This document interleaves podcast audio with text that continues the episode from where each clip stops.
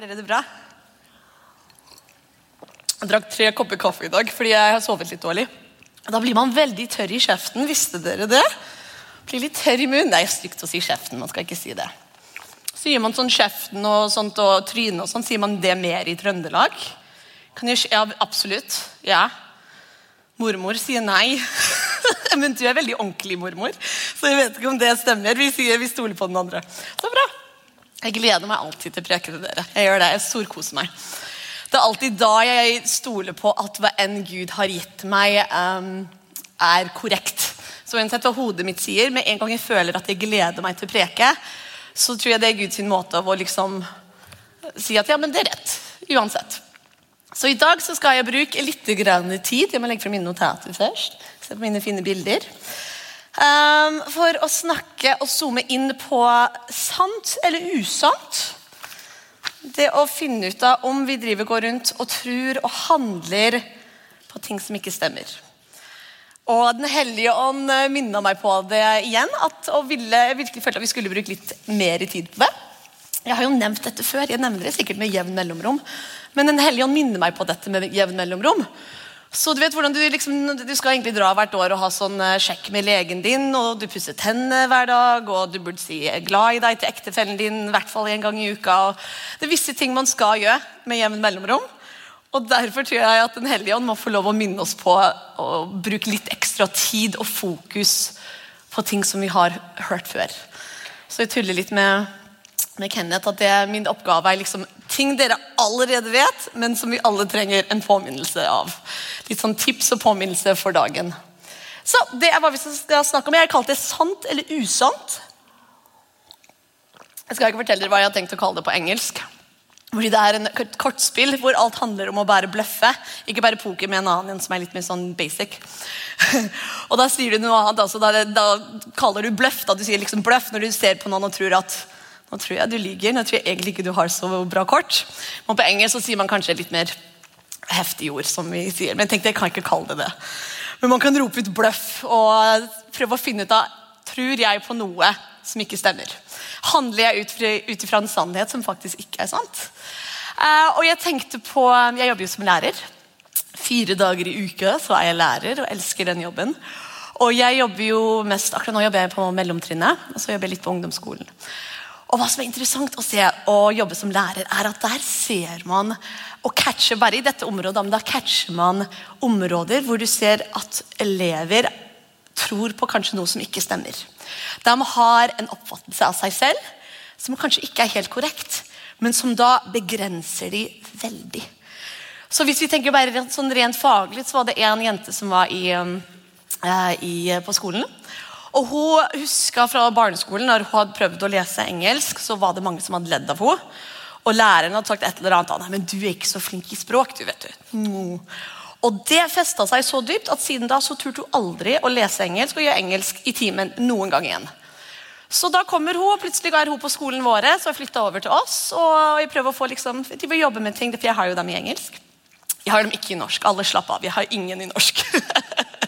Jeg måtte si det. Jeg hadde sånn foreldremøte fordi jeg er kontaktlærer akkurat nå. Og så hadde jeg sånn foreldremøte, og så måtte jeg si til dem det er jo, Jeg fant ut dette, jeg hadde holdt det skjult at jeg har, egentlig vokst opp i utlandet.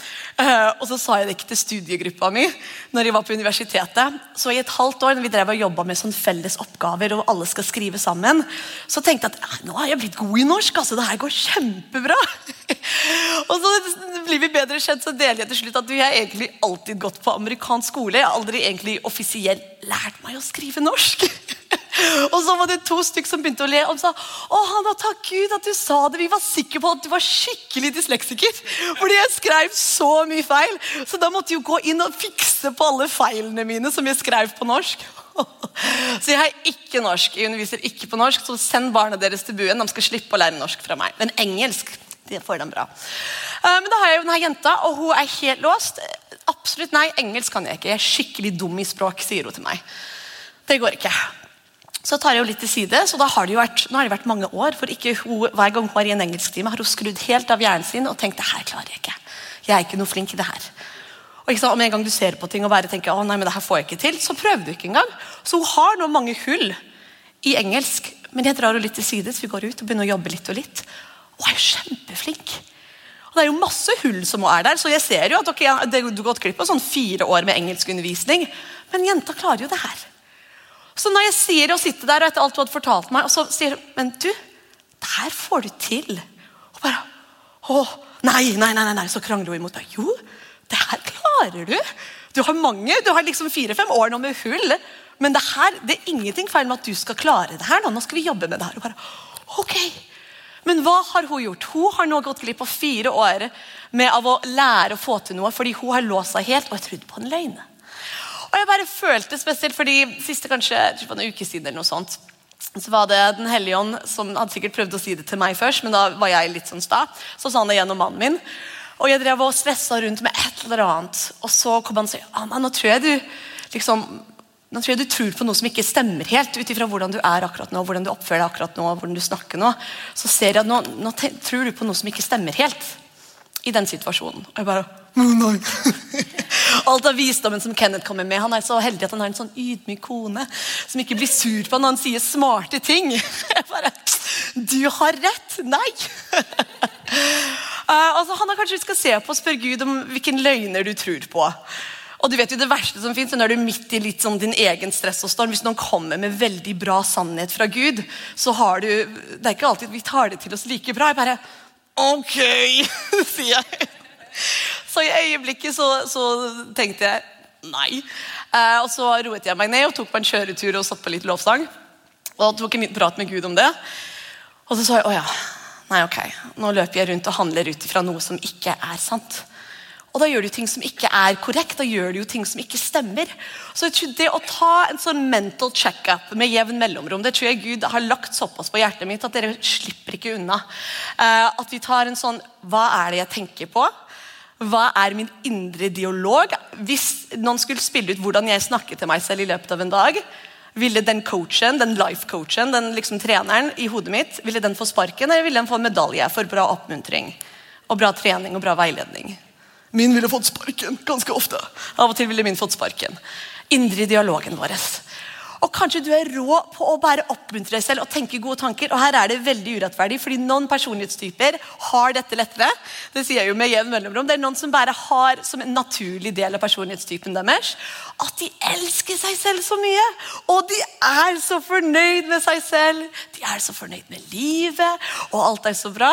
Og så er det andre personlighetstyper som hele tiden skal forbedre seg skal bli bedre, skal se på ting. Og begge de har en styrke. Jeg, kommer alltid tilbake til det med personlighetstyper, fordi jeg syns det er sånn et hjelpsomt verktøy. Uh, og Der igjen må du bare kjenne etter med Den hellige ånd og deg selv hva man syns om, om, det. Men jeg i hvert fall tenker at jo mer kunnskap jeg kanskje fyller opp, det mer føler jeg gir Den hellige ånd til å, gi, til å bruke i meg. Så hvert fall jeg synes Det var kjempehjelpsomt å forstå hvordan Kenneth er litt sånn skrudd sammen. Og nå er det veldig sånn stereotyp og, og sant, en sånn cirka-veiledning ikke sant, som jeg har nevnt før. Men å forstå hvordan han tenker, og hva som er hans styrker, og derfor de svakhetene som kommer pakka med de styrkene, og hvordan jeg er lagd, hvordan jeg er skapt, og de styrkene og svakene som jeg er sammen. Fordi da er det, jeg føler i hvert fall da er det lettere å komme til Gud og si ok Gud, her er styrkene mine, er, sånn har du skapt meg, her er svakhetene. De kommer du til å hjelpe meg å jobbe med. Det er jo Gud som valgte å ikke skape oss helt perfekt. Det kan vi diskutere med han i himmelen, hvorfor han gjorde det. Men, uh, men, det er han som valgte det, så det er ingen vits at vi løper rundt og pisker oss selv for svakhetene våre. Men Gud elsker oss, og han er med oss, og han har sagt at det gode verket han har starta i dere, det skal han gjøre gjennomføre. Det skal han fullføre. Ikke gjennom ditt strev, men han skal gjøre det. Men da er målet egentlig med litt sånn bibelvers og litt sånn tanker som jeg skal dele i dag, er egentlig at vi bare åpner oss opp igjen og tar nesten en sånn påminnelse. At vi lar Den hellige ånd sjekke sammen med oss hvordan vi tenker og hva vi tror på. Både når det gjelder hvordan vi ser på oss selv, eh, tanker rundt livet, hvordan vi ser på Gud. Der har vi alle de store tingene. Men at vi lar Gud liksom se på tankene våre med oss, at vi ikke bare svelger de som god fisk. Vi lærer jo barna og ungdommene på skolen å være kritisk, kildekritisk. At du skal sjekke ok, stemmer det her. Her kommer en fakta. Og jeg vet jo til og med liksom ikke-kristne leger og psykologer og alt sånt, også når de jobber med noen som kanskje sliter med angst eller depresjon. Det er jo veldig sånn bredt spekter. Men de jobber også med thought pattern, sier de. Hvordan du tenker. At du skal ikke tro på alt du tenker, du skal ikke tro på alt det du føler. At du skal ta en tanke, og så skal du teste den. Da skal du ta den og se på den. Og det her er igjen en ikke-kristen litt sånn kjent lege. Uh, og så da skal du se på den og tenke det her føler, Nå føler jeg at alle hater meg. Ok, Nå må vi se på den her. Hvor kommer dette fra? Kan dette faktisk stemme? Liksom At man fanger tankene. Og det er jo så bra bibelvers på det, som vi skal gå inn på nå. Klarer dere å se det der? Jo, det er større her, vet du. Alt det bildet. Jeg har masse løver i dag. I hvert fall tre løver. Ja. Jeg liker det bildet av Gud som løve. Så han er mjuk og god og kan komme nær, men så han er også farlig og mektig. Så jeg elsker de bildene. Jeg sa jeg var tørr i munnen. Andre Korinterbrev 10, 3-6. Vi lever i en kamp. Selv om vi er vanlige mennesker, så kjemper vi ikke denne kampen på denne verdens premisser. For de våpnene vi bruker, er ikke noe vi henter fra oss selv. De blir gitt oss av Gud. Så, vi er jo i en kamp. Det er jo krig. Det er godt mot ondt.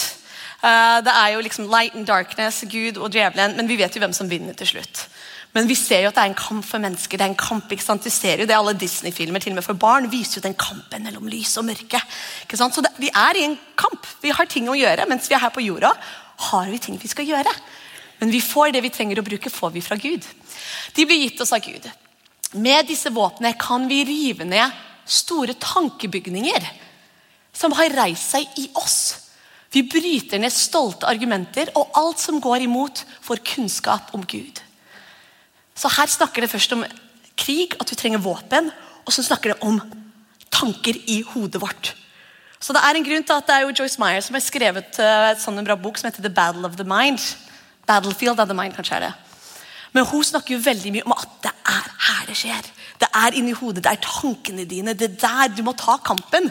Vi løper ikke rundt med ekte sverd, selv om hjemme hos oss er det masse sverd masse lasersverd, Star Wars-sverd. Uh, vi er veldig dilla på lekevåpen akkurat nå i huset vårt. Når liksom i barnehagen, for jo, Jeg har jo en fireåring og så har jeg en tiåring. Begge gutter. Og en til, da. Uh, men de elsker jo å slåss. og så i barnehagen så kom de og sa ja, han er veldig glad i å lekeslåss. Vet du hvor det kommer fra? Jeg bare nei, nei. Vet ikke hvor det kommer fra. Og faren er i hvert fall ikke med på det. Så bare lyger vi litt i barnehagen. Det går bra. Jeg snakker sant. jeg snakker sant. Um, men da går det jo rett på det at det snakker om våpen og krig, og så snakker det om våre tankebygninger, hva vi tenker i hodet vårt. Det er jo kjempestort. Ja, Vi bryter ned stolte argumenter og alt som går imot vår kunnskap om Gud. Hvordan vi ser Gud, hva vi vet om Han. Vi har en fiende som herjer i sinnet vårt, og som lar falske tanker feste seg i oss. Men med Guds hjelp tar vi hver tanke til fange. Så med Guds hjelp tar vi hver tanke til fange og tvinger den til å være lydig mot Kristus. Så du hører, Det er litt sånn makt her. Det her er ikke bare litt sånn kosegose. For de tanker du har tenkt i mange år, de er kanskje litt stae. Ikke sant? Tankebygninger. Du hører at Da er det litt sånn kraft som trengs. og det er derfor, takk og lov, det her skal vi ikke gjøre selv. Det her er jo Gud som skal gjøre det sammen med oss. Men her hører du at du tar den til fange. Du fanger den lille luringen. Og saken er, Når det kommer til kanskje løgner og ting man tenker og tankebygninger Djevelen har ikke veldig mye kraft, men han er veldig slu. Så han er en luring. Så han kommer jo ikke til oss og prøver å selge inn en eller annen løgn som vi kommer aldri til å tro på. Sånn som Hvis jeg hadde lyst til å få dere til å bli skikkelig redde akkurat nå, da kommer ikke jeg og sier det kommer en dinosaur gjennom døra om ett minutt. Eller noe sånn helt på trynet. Dere vet det stemmer ikke. Det er ingen risiko. Jeg er ikke redd. Fordi det er helt fjernt. Men kommer noen med noe som jeg tenker det kanskje kommer de til å tro på? Hvis de sier at nå hørte jeg på nyhetene at det var et eller annet bomber og et eller annet sånn krig og Russland ikke sant? Den svelger man litt lettere. Og det samme gjelder med hva djevelen prøver å selge til oss om personlighetstypen vår. Om vårt indre, om hvem vi er. Han tar jo så klart det som virker logisk. Det som virker at Nesten det som man kan få til å virke hellig. Ikke sant? Og bare, jo, men du vet, Det er nok sant, det. vet du. Må ikke, må ikke snakke, du vet du må være stille og ha din plass. La andre si ting. Jeg vet ikke hvilken løgn det er, men jeg bare vet at å prøve å søke opp og ta et spørsmålstegn på alle de tingene som du tenkte ja, men stemmer dette? Ikke sant? Det er ikke farlig å ranske litt opp i ting og rive ting litt opp og tenke Ok, Jeg har alltid trodd at dette var en hellig holdning. At dette var en ydmyk holdning. Men du og Gud da drar det opp. Ok, Stemmer det her? Er det her rett? Ikke sant? Du får lov å spørre spørsmål til ting som du kanskje har trodd på kjempelenge. Bare Gud, Jeg har alltid tenkt at ok, jeg må være stille og liksom, ok, snu andre skinnet til betyr at du er en dørmatte. eller hva enn det er. Ting kan bli mistolka. Eh, og mennesker er bare mennesker, så det er jo mange folk som har blitt kjempesåret i kirker. Fordi sant, Mennesker står der og tror at de, de, underviser vi gjør jo det, og vi underviser til det beste vi har forstått selv, som Gud har vist oss, men det blir jo ikke alltid rett. Så der er det igjen. Vi må ha vår egen relasjon, vår egen nærhet til Gud. For vi kan si Gud stemmer dette. Fordi ellers går vi ut og kanskje er ikke fullt ut oss selv. Og da går verden glipp av hvem du virkelig er. Og du går glipp av alt den ekstra gleden som du kunne hatt mens vi var her på jorda. Og all den ondskapen som du kunne knust ved bare at du var fullt ut deg selv. Så jeg tenker, um, Det er et bilde i um, og Skal vi ta et bibelvers først? skal vi se. Ja, vi tar denne først. Er ikke apa mi søt?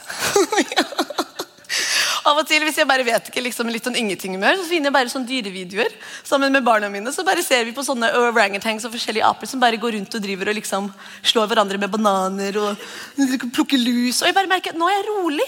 Nå har jeg klart å takle verden igjen. Det her er jo kjempebra. Så deilig. vet du, Gud skapte dyr. Bare det. Da vet du, Gud er så mye humor. Han er, Gud er skikkelig sånn luksusgud av bare sånn overflødig show-off-gud. Jeg vet Det er veldig klisjé å si se på skaperverket, så blir du enda bedre kjent med din gud. Men snakk om å bare liksom Og vet du hva? Vi skaper ikke én pingvin, vi skaper 30. Liksom, vi skaper ikke bare, Han kunne sagt ok, Adam og Eva, dere får tre blomster, vi må spare på resten. Du får ett fjell. Du får, ikke sånn. Men han bare åh, Alt sammen. Det er så gøy. Nei, det her er da romerbrevet 12.2. Og under så bare er det på engelsk. jeg tar det på begge språk. La dere ikke påvirke av denne verdens tenkemåte, men sørg for at dere er stad, for at dere stadig får himmelske impulser. Jeg liker så godt hvordan det står. La Gud påvirke deres måte å tenke på, slik at dere til enhver tid kan vurdere hva som er Guds vilje med deres liv. Det gode, det som gleder Gud, det fullkomne. Og På engelsk så står det 'Stop imitating the ideals and opinions of the culture around you'. Og det er veldig lett å gjøre, fordi det er hva som er politisk korrekt. Så klart skal man være vis og respektfull og smart, men du må ikke la det overdøve hva som er Guds sannhet. ikke sant? But be inwardly transformed. På innsiden. Transformed by the Holy Spirit. Through a total reformation of how you think. The renewing of your mind. This will empower you to discern God's will as you live a beautiful life, satisfying and perfect in His eyes så er det igjen at vi må gå på jakt etter hva Gud sier om oss. Og finne sannheten om hva Gud sier om oss, hva det betyr. Og da er det jo så klart generelt sannheter som er bare hvor mye Gud elsker oss. Hvis du skriver inn um, bibelvers på hvor mye Gud elsker oss, så finner du veldig mye. Det var jo en stund tilbake hvor den uh, Father's Love Letter var superpopulært. for Noen bare samlet sammen alle bibelversene om hvor mye Gud elsker deg, og satte det i en sånn form hvor det ble et sånt brev, et sånt kjærlighetsbrev. Men også bare det at du er full av kraft, at du er kaldt. At du er helt unik skapt, at det er ingen som deg, at Gud har glede i deg. At alle, det er så mange gode bibelvers, og det er den sannheten vi må fylle oss med for å fornye vårt sinn. Og Jeg ønsker at det var en sånn, sånn one time, liksom sånn, nå er jeg helt fornyet. Men nok vi er i en verden vi lever her. Det må nok skje med jevn mellomrom. Og derfor Dere kommer sikkert til å høre dette fra meg veldig mange ganger til. Nei, siste bibelvers, så skal jeg ha noen bilder på ting. Nei, det er Salomos ordspråk 4, 20-23. Min sønn, hør på det jeg har å si. Ikke glem det jeg sier til deg, men ta vare på det i dypet av ditt hjerte. For disse ordene er Guds sine ord. Det er Guds visdom, det er jo Salmos ordspråk, men det er visdomsord. Gir liv til den som finner dem. Og det gir helse til hele kroppen, til og med. Viktigst av alt er dette bevar hjertet ditt før alt annet, for det er livets kilde. Det står jo også som en mann tenker i sitt hjerte, slik er han. Så hva er det du går rundt og tenker? Hva er det du tenker? Så er det på Proverbs 4 Ja, da er det bare på engelsk, men der det bare står litt annerledes. Fill your thoughts with my words until they penetrate deep into your spirit. Then, as you unwrap my words, they will impart true life and radiant health into the very core of your being. So, above all, guard the affection of your heart, for they affect all that you are. Pay attention to the welfare of your innermost being, for from there flows the wellspring of life. Jeg tenkte på um, bilde. Det her er fra Narnia. Noen som har sett Narnia? Jeg har, jeg har sett det før jeg fikk barn også. Det er ikke bare barnefilm. Jeg synes den er fabelaktig. Det er jo C.S. Lewis som har skrevet bøkene, og så har de lagd filmer om det. Uh, og jeg vet jeg har nevnt dette eksempelet før, men jeg synes det er så bra bilde. fordi uh, de, I den første boka, den første filmen, så får jo de her fire, som er liksom da konger og dronninger av Narnia. ikke sant? Da ser du liksom bildet opp til venstre. Og de får en gave så de får en gave hver som de skal bruke da, i løpet av den tiden de er i Narnia. bruke i krig. Så En får et sverd, en får pil og bue, en får en sånn healing potion. Og den andre tror jeg også får et sverd. De får litt forskjellige gaver. Men jeg bare tenkte på igjen det. I krigsstrategi, hvis det er krig En fiende som da vet at ok, de har de her våpnene, de er på plass. Hva er min neste strategi for å prøve å vinne denne krigen? Kanskje kan prøve å overbevise dem at de ikke klarer å bruke våpenet deres. Kanskje klarer å viske til dem at våpenet deres er ubrukelige. Kanskje klarer å viske til hun som har pil og bue at nei, men du, armene dine er ikke sterke nok. Du burde ikke prøve å skyte pil og bue. vet du. Ikke gjør det, det er litt sånn flaut. Du har pil og bue, de andre fikk sverd. Det er litt stusslig. Pakk den bort. Ingen burde se at du har pil og bue. Så plutselig, Tenk hvis hun trodde på det. Og bare se på, å ja, de har sverd. Det er jo sant, det du sier. Jeg har pil og bue, jeg. Og så plutselig mister man den som kan stå fra langt unna og skyte og treffe fienden fra kjempelangt unna. Fordi hun har trodd på at fienden har hviska at det er litt stusslig. Eller hun som har fått liksom en healing potion, for da er det lille Lucy som løper rundt etter krigen og bare tar en liten dråpe av det hun har fått. Og en liten dråpe, og så plutselig kommer de til live og blir liksom helbredet. Men tenk hvis hva ville djevelen prøve å hviske til henne for å få til ikke bruke det hun har fått? Da ville han komme og si at å, du fikk ikke et våpen engang. Og ja, Aslan sikkert, sikkert tror at du er litt sånn svak. Ja. Og du har bare en liten sånn flaske. Ja, du skal bare løpe rundt og hile folk, du. Ah, så stusslig. Og så tør du ikke å bruke det hun har fått. Da Tenk hvor mange folk som går glipp av å få helbredelse fordi hun ikke bruker den gaven, fordi hun har trodd på løgner. Og Jeg liker dette bildet så godt. som sagt, jeg synes det, er veldig, det er veldig mye fantastisk symbolikk i, um, i Narnia. Men jeg tenker det er akkurat det der i løgnene som man kan tro litt lett på. Så der tenker, å ja, så da kanskje kommer eh, fienden og hvisker liksom Nei, du kan ikke gjøre så mye. vet Du Du, du, du er litt sånn for stille personlighetstype du til å gjøre en forskjell. Nei, du, du er for høylytt. Du kan ikke gjøre noe som helst. Nei, Husker du når du sa ideen din forrige gang på møtet? Da lo de. Vær stille, du. Og alt det her, det er når liksom omstendighetene rundt stemmer med hva han liker og sier til oss. Og vi bare Ok, da. Ok. Så tar vi det til oss, og så plutselig er vi stille. Så tar vi det våpenet vi hadde, som fiendene er livredde at vi skal bruke, og vi synker det ned. Og vi tar bort liksom litt av det hvem vi er. bare, å ja, nei, jeg, jeg er litt for mye. jeg, ok, jeg skal, ro, jeg skal ro meg ned litt. Og så går du glipp av det liksom livet du skal spre hvor enn du er. ikke sant?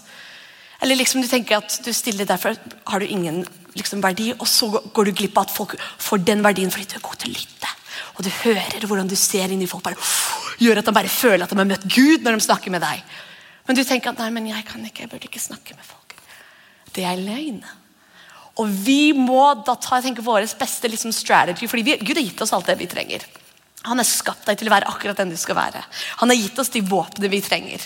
Og Krig ser ikke ut som at vi skal stresse og streve og vi bruker liksom flere netter på å være våken.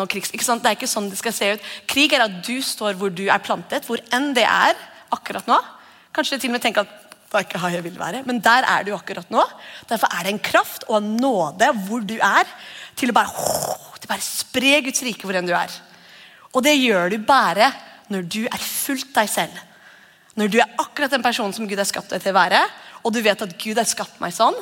Og så klart, styrke svakheter, men Gud er en stor Gud. Han er ikke rysta over at du har svakheter. Han elsker deg, han kommer til å hjelpe deg med dem. Men det stopper ikke at Gud skal bruke deg hvor enn du er. Men da må vi ikke tro på de lille løgnene som gjør at liksom, vi pakker bort lille liksom, flaska vi fikk, eller vi pakker bort pil og buen, eller vi tar sverdet vårt ned fordi vi tror at vi er ikke sterke nok til å løfte det, eller jeg fortjener ikke å ha et sverd. Hva enn det er Gud har gitt deg, det er verdifullt. Så det å gå rundt og tenke nei, men vet du hva, andre folk er viktig, jeg er ikke så viktig. Og så høres det hellig ut. Det er når vi må liksom si bløff, løgn, ikke sant. Og da begynner djevelen å bli redd. Når vi kan si på engelsk Jeg kan ikke si det på engelsk, men du vil si det er ikke sant. Det er løgn. Da blir han redd. Fordi det er egentlig eneste moven han har. Når vi er fylt opp med Gud, vi vet vi skal til himmelen, vi har nær relasjon med Gud. Det å lyge til oss er eneste moven han egentlig har. Det er virkelig det. Så det er derfor jeg føler at det her er verdt å bruke tid på. Det her er verdt å, å prioritere på toppen av haugen av andakter og fokus i løpet. Og bare, ok, hva er det jeg, nå, nå føler jeg dette. Gud, er det noe jeg føler, er det noe jeg tenker noe som ikke stemmer? Ja, akkurat nå tror du at det er du som må gjøre alt. At jeg ikke er med deg. Ok, Gud, vet du hva? Du, du er Gud. Du er stor. Det her tar du hånd om, og jeg kan hvile i deg. Så må du kanskje si det 500 ganger til til det går inn, men da går det inn. Da kanskje trenger du ikke å si det igjen på noen dager. Det går inn til slutt. Det gjør faktisk det. Jeg husker når det var noen omstendigheter som jeg syntes var, uh, var vanskelig. Uh, og Der igjen var det en løgn om hva de her omstendighetene betydde, eller hva det, var, hva det ville bety for framtiden, hva enn det var. Og det føltes så ekte. Følelsen, du vet, når, du føler, når du føler noe det er jo sånn at Hvis du har drømt noe grusomt, og du våkner med de følelsene Det føles ekte, det føles som det er verdt, men det er en drøm. Så Da vet du kraften av hodet. Du kan våkne og føle deg helt ekkel fordi du har drømt noe superrart. Og så henger inn følelsene. Fram til du har satt på litt, eh, litt, lovsang og litt kaffe og danset litt rundt, og så har du rista det av deg. Men hvis du føler det, og så når du ser rundt, så syns du nesten alle omstendighetene bare mater inn at dette er sannhet, da er det vanskelig. Men vi har Gud. Vi har Gud som sier du må fortsatt tale sannhet. Både høyt og til deg selv. I ditt hode må du tale ut hva min sannhet er. Og vet du hva, Jeg syns det, synes det føltes så dumt i denne situasjonen å si sannheten. Fordi alt i meg sa men det stemmer ikke. Jeg liksom drev og hånlo av meg selv mens jeg drev med det her. Jeg bare, Hanna, det her er bare sånn klisjé-bibelgreier. Denne gangen er det faktisk ikke sant. Jeg bare, men jeg tenkte, vet du hva? jeg tar denne kampen fordi å gå nedover i denne virvelen her og grave meg dypere og dypere ned Jeg mister all kraft i hverdagen min. Så jeg tenker til og med hvis ikke sannhet er sannhet, så skal jeg gjøre det. Fordi der var jeg da. Så begynte jeg å tale ut Guds sannhet. Fant bibelvers. Sånn er det bare. det her er sannhet. Og bare talte ut det motsatte av hva jeg følte. I hodet mitt, Hver gang jeg følte jeg begynte å grave meg ned igjen, så bare talte jeg ut. Ikke inn på do, jeg låste meg inn, satt og hviska det til meg selv. Og merka ingen forskjell i starten. Null forskjell! Akkurat samme følelsene. Satt og gråt på do like mye. Ja. Men jeg visste at det her er Gud pressa på. Det var Den hellige ånd. Så bare, Hanna, fortsett. Fortsett. Tal sannhet. Tal sannhet. Si hva situasjonen er. Si hva jeg ser om deg. Tal det ut. Okay. og vet du hva? Da plutselig kom en ro. Og bare, Så varte det ikke lenge. Da var det en ny situasjon som bare igjen var bare Se på den omstendigheten, og da var følelsene rett tilbake. Men bare nei. Tilbake til sannhet. Talte ut sannhet inni meg, talte ut sannhet ut. Det her er Guds sannhet. Og vet du hva, det landa. Det lander til slutt. Det går inn, og da ser du at å Gud, jo, det er jo sannhet. Det er jo faktisk sant. Men et halvt år tilbake eller noen måneder tilbake ville tenkt at det her kommer aldri til å føles som om det faktisk er sant. Men det gjør det. Så vet du hva, Den hellige ånd han er vår beste venn. Han er med oss til å pushe når det trenger å pushes. og bare si at men det er her det de har sagt om deg. Det er ikke sant. Og så kommer du som din egen sånn, en sånn jurist som er mot seg selv og bare Ja, men se! Se, jeg har gjort det feil, jeg har gjort det feil, se hva jeg gjorde tre år tilbake. Se hva jeg gjorde forrige uke. Jeg er samme person som de sa jeg var. Jeg har ikke forandret meg.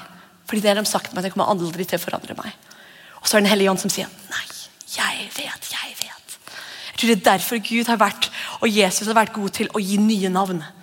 Navn ikke sant? Det er identiteten som er koblet til identiteten vår. Så jeg tror det er derfor Jesus bare det her er hvem du tror du er. Men jeg gir deg et nytt navn. Det å komme og la Gud si og la Den hellige ånd pushe bare sånn Nei, jeg vet det her har du alltid trodd, men det her stemmer ikke. Der har du alltid trodd, men det her stemmer ikke. Det er annerledes. Du har en gave. Hvem du er, er en gave. Du må slutte å pakke den bort, og du må ta opp de tingene du tenker er sannhet og korrekt. Ta det opp i lyset. Ta det opp sammen med Gud. er Gud, stemmer det her? Det er korrekt. Og Jeg tror ofte som sagt, at djevelen kommer til å prøve å lyge til om de tingene som er kanskje din største styrke. Sånn som Jeg har en venn, og jeg vet at bare en del av det, hvordan han er skapt, er bare for å spre Guds kjærlighet overalt. Det var jeg virkelig tror han er. Men hva er det som går på angrip, som han må jobbe mest med inni seg? Det å tvile på om Gud faktisk elsker han som han er. Jeg tror en av mine, I min personlighetstype og en av mine kanskje liksom gaver eller bare hva jeg er skapt til å, til å dele med, skulle jeg si, eller som jeg er skapt til å gi i hvert fall familien vår, er at, at å ha en hvile og en glede i hverdagen. Og fordi Det er både personlighetstype og, og, hva jeg tror faktisk er mitt bidrag til hvert fall familielivet og til ekteskapet vårt. Men hva skjer da? Da er det akkurat det som blir angrepet. Og da kommer djevelen sånn sneaky-sneaky. Og, og, som sagt, Mannen min han er veldig forskjellig personlighetstype. Han er en sånn alltid tenker fremover, alltid har mål og plan. og Det er jo fantastisk. Men da kommer litt sånn ja, du burde egentlig du burde, du burde ha litt mer sånn store drømmer og plan. Du Du, burde, du må jobbe litt, litt, hardere. Du Du må stresse litt mer. du Og jeg bare Ja, jeg ser, jeg syns Kenneth er veldig flott. Altså, ja, kanskje jeg burde det. Og forstå meg rett, Alt er i balanse. Så klart er jo, ikke sant, Personlighetstypen min litt sånn naturlig, kan være litt sånn lat. Så jeg sitter ikke der og sier sånn er jeg bare, jeg får lov å være lat. Den hellige ånd jobber jo med at jeg skal planlegge ting og jobbe bra. Men det her handler om at det er en løgn som går på innsiden av hvem du er og den verdien du har som deg. Så når jeg kansellerer ut hele å nei, jeg burde være sånn, og da løper jeg rundt og da går jeg glipp av den gleden som, og den, den kraften som jeg skal komme med. Fordi Kenneth trenger meg. Kenneth trenger Han trenger den balansen i vår familien. for liksom da, Men nå feirer vi at det er tirsdag, og vi skal kose oss! Han trenger det. Han trenger det, Ellers kan, han, kan personlighetstypen sånn som han kan brenne seg ut. Så Han trenger den balansen. Så det er en styrke at de har det. Kan det tippe over opp til? Ja. Kan ikke feire hver tirsdag at det er tirsdag med kake. Men Den hellige ånd er der for å finne den balansen. Det er ikke min jobb å kansellere ut min styrke fordi noen andre er annerledes. Eh, nå kan lovsangen komme opp, for jeg skal begynne å lande snart. Det å forstå hvordan vi er skapt, og se at vi er forskjellige, og la Den hellige ånd tale til deg og vise deg den verdien du har, er veldig veldig viktig. Jeg må bare vise dette bildet. Er det noen som har sett Kompani Lauritzen? Å, det er så morsom. Det var ikke så mange! Den er faktisk ganske morsom. Um, de, i starten, Jeg liker aldri første episoden. Den synes jeg virker slitsom. Det er en haug med um, sånn halvveis norske kjendiser som da er med og skal være med i, i liksom sånn militær trening. Uh, og var gjennom masse sånn øvelser og litt forskjellige ting. Og de gjør det mer på grunn at de skal liksom trene seg og teste seg. Og så går de liksom en sånn helvetesuke hvor de virkelig må gjennom litt sånn tøffe ting. Men da er det én oppgave de skal ha. Jeg bare tenkte på det i forhold til at Djevelen kan egentlig ikke gjøre noe til oss enn å prøve å distrahere oss og lyge til oss. Så har de en oppdrag hvor de skal stå høyt oppe, og de har en setning de skal huske, som de skal si høyt. Eh, ned til befalen som står der. Så de skal si én ting høyt, og så skal de liksom hoppe, hoppe ned i sånn strikk. For å få liksom godkjent oppgave. Og så når de skal stå og gjøre Det det høres ut som en veldig enkel oppgave. De skal si én setning eh, som de må huske. Men når de kommer opp dit, så er det tre stykk som står rundt dem. Som da bare sier masse tull rundt dem. For å prøve å distrahere dem, for å, prøve, å få dem til å glemme hva de faktisk driver med. Så det er en som står der med en liten pinne og driver og slår ham på hjelmen og sier masse bæsj promp, Kompani Bæsj og liksom bare sier masse tull. Det er veldig underholdende. Det kjempemorsomt. Uh, og de står jo der, og du bare ser dem sliter. Fordi det er jo bare distraherende mas rundt. Så du ser de som sliter og begynner å lytte, og plutselig sier de bæsj og promp. og bare sånn, nei, det, det, var ikke det jeg skulle si, det var ikke det jeg skulle si. Og så ser du dem som bare klarer og står der litt, og du ser dem bare tuner ut og zoomer inn på hva de skal gjøre, og så sier de det. Og jeg bare tenker, vet du hva? Det er bare det maset og det tullet som djevelen kan komme med av og til. Vi må ikke la det feste seg til oss og distrahere oss fra Vi er Guds barn. Vi er fortsatt her på jorda fordi han trenger oss til å være her. Vi har en hensikt. Det er en grunn til at vi fortsatt er her. Det er noen som trenger oss. Og det trenger ikke å se, ikke la djevelen lyge til deg og si at det må se sånn og sånn ut. Bare hvor, hvor du er, der skal Gud bruke deg trenger ikke å løpe og finne opp masse rare greier som ikke Den hellige ånd har fortalt deg at du skal gjøre. Da løper du foran Den hellige ånd. Den hellige ånd har sagt at jeg skal vise deg hvordan å jobbe. Du går med meg, så hviler du. Walk with me, work with me, watch how I do it. Løper vi foran Den hellige ånd, så blir det ingen frukt av det uansett. Et tre kan hoppe ut av jorda og tenke at nå skal, jeg, nå skal jeg bære masse frukt. og jeg føler jeg må gjøre det. Det kommer frukt når den blir i jorda, og jorda er Guds kjærlighet. Vi får alt vi trenger ut ifra Gud. Så bare synes det er så morsomt. Kompani Lauritzen, den er ganske gøy. Her er mine oppsummerende punkt. Sjekk tankene dine. Fyll ditt sinn med rette tanker, med sannhet. Syns du det er vanskelig å finne en eller annen måte å fylle hodet ditt med gode tanker, med rette ting? Syns du det er vanskelig en stund å sette deg ned og lese Bibelen? Det er helt ok. Jeg har litt sånn forskjellige faser og tider hvor jeg syns det er veldig lett å sitte ned og, og lese. Og andre ganger øh, hjelper Den hellige ånd meg å være kreativ. For når jeg får i meg Guds ord alltid det er fantastisk å ha Guds ord. det er det. Så Hvis det, kanskje du er hengt opp i at du må lese sånn fire kapitler hver dag, eller noe sånt, da har kanskje Den hellige ånd prøvd å hviske til deg det er ett vers jeg vil du skal få tak i nå. Ett vers! Bla opp der. Men vi må få i oss nye tanker. Vi må få i oss Guds sine tanker, Guds sine sannheter. Da Hvis det er at man hører på prekener, hvis man hører på skrive inn liksom uh, tanker Joyce Myers, eller skrive inn en predikant du vet du liker å høre på, som kan da bare fylle opp hodet ditt. Så det gjør jeg hvis jeg merker at følelsene mine er så surrete og bare som en stor suppe, og jeg bare til og med Hvis jeg ber, så vet jeg ikke hva jeg skal be. Så enten så ber jeg i tunger, fordi det er kraft. Det er bare, uff, det bare blåser rent alt. Og så føler jeg plutselig føler jeg driver og ber for noe kjempeviktig et eller annet sted. Eh, eller så setter vi på en podkast eller YouTube som fyller da. For det er nesten som å dusje. ikke sant? Det står jo at du skal dusje tankene dine i Guds ord. Plutselig får jeg et input. ikke sant? Tenk Hvis man har vokst opp med foreldre eller lærere eller noen som har sagt masse dumt over deg gjennom hele oppveksten din, eller som ikke har sagt noe til deg, så er det bare et stort tomrom. Da er det jo mange år av at hodet ditt og din personlighetstype har enten ikke fått det den trengte, eller fått feil informasjon. Da tar det av og til litt tid. Jeg tror absolutt at Gud kan bare rive av en løgn som har vært på livet ditt med en gang. Jeg tror absolutt han kan gjøre det. Men andre ganger så tror jeg det er litt sånn nesten at han vil at vi skal jobbe det inn selv, nesten for å virkelig få den på plass. Og vi lager en ny spor om hvordan vi tenker om oss selv. Det er jo som det bildet jeg nevnte før, Når du går gjennom helt sånn, Hvis det er snødd og det er liksom en meter snø plutselig Første gang du går eh, gjennom en sti, så føles det veldig tungt. Da kanskje du alltid har gått den veien, og der er det veldig lett å gå. Men første gang du skal gå tenke noe nytt Du gjør noe feil, du kjefter en gang til. Du fikk ikke til den ene tingen, den nye tingen du hadde lyst til å prøve. Så tenker, åh, ja, typisk meg hadde jeg vet du, jeg bare ødelagt fra barndommen. eller det er typisk meg. Det er hva du vanligvis tenker. Og så sier Den hellige ånd ah, nå skal du lage en ny sti. Nå. Og hver gang du stopper deg og sier nei, Gud gir meg kraft. Det her er nytt. Og Gud kommer til å hjelpe meg å lære det her. Det her kommer jeg til å få til. Gud er med meg. Jeg har verdi uansett. Hva enn det er som Gud taler til deg. Og da Hver gang du går den veien som føles veldig tungt og unaturlig og feil i starten, men hver gang du går, så er det mindre og mindre snø. Så er det lettere å gå. så er det lettere å gå. Og til slutt, kanskje neste gang du gjør noe feil, så tenker du ikke åh, det var det jeg trodde. Da går du den nye stien. Som er liv, som er Guds sannhet, og det gir deg den kraften du trenger for hverdagen din. Siste her er egentlig Jeg skal ikke bruke tid til å lese det nå. Men Salme 139 der er det bare om hvordan Gud har skapt deg.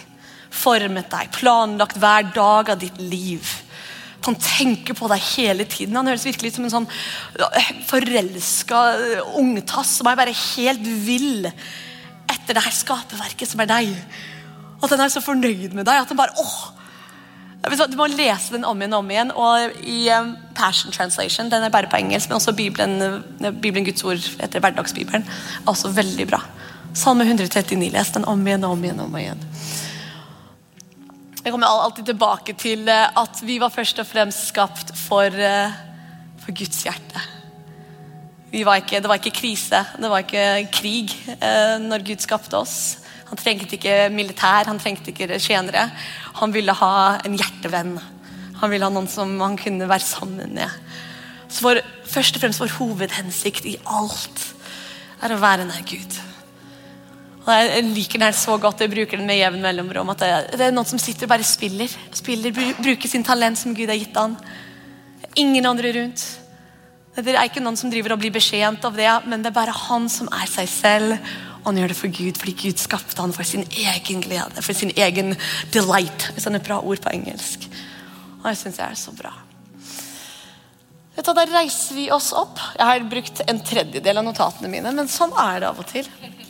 Vet du hva, Vi reiser oss opp, og hva jeg vil vi skal gjøre lite grann, um, er at lovsangen skal bare spille litt over oss. Uh, bare spille litt sånn mentalt. Og det vet jeg vi har gjort før, men igjen, jeg tror Den hellige ånd alltid har nye ting å si til oss. Og mens de spiller litt i bakgrunnen, så bare tar vi et øyeblikk og bare spør Gud er det noe jeg tenker eller tror om meg selv som er løgn, som ikke stemmer. Hva er det Så du kan kanskje spørre om hva er sannhet. Eller Gud, er det noe jeg tenker eller tror om deg som ikke er sannhet? Du kan spørre han. Så får man ofte svar. Bare lar vi dem spille litt rolig for oss. Skal vi synge litt etterpå, så er vi ferdig straks.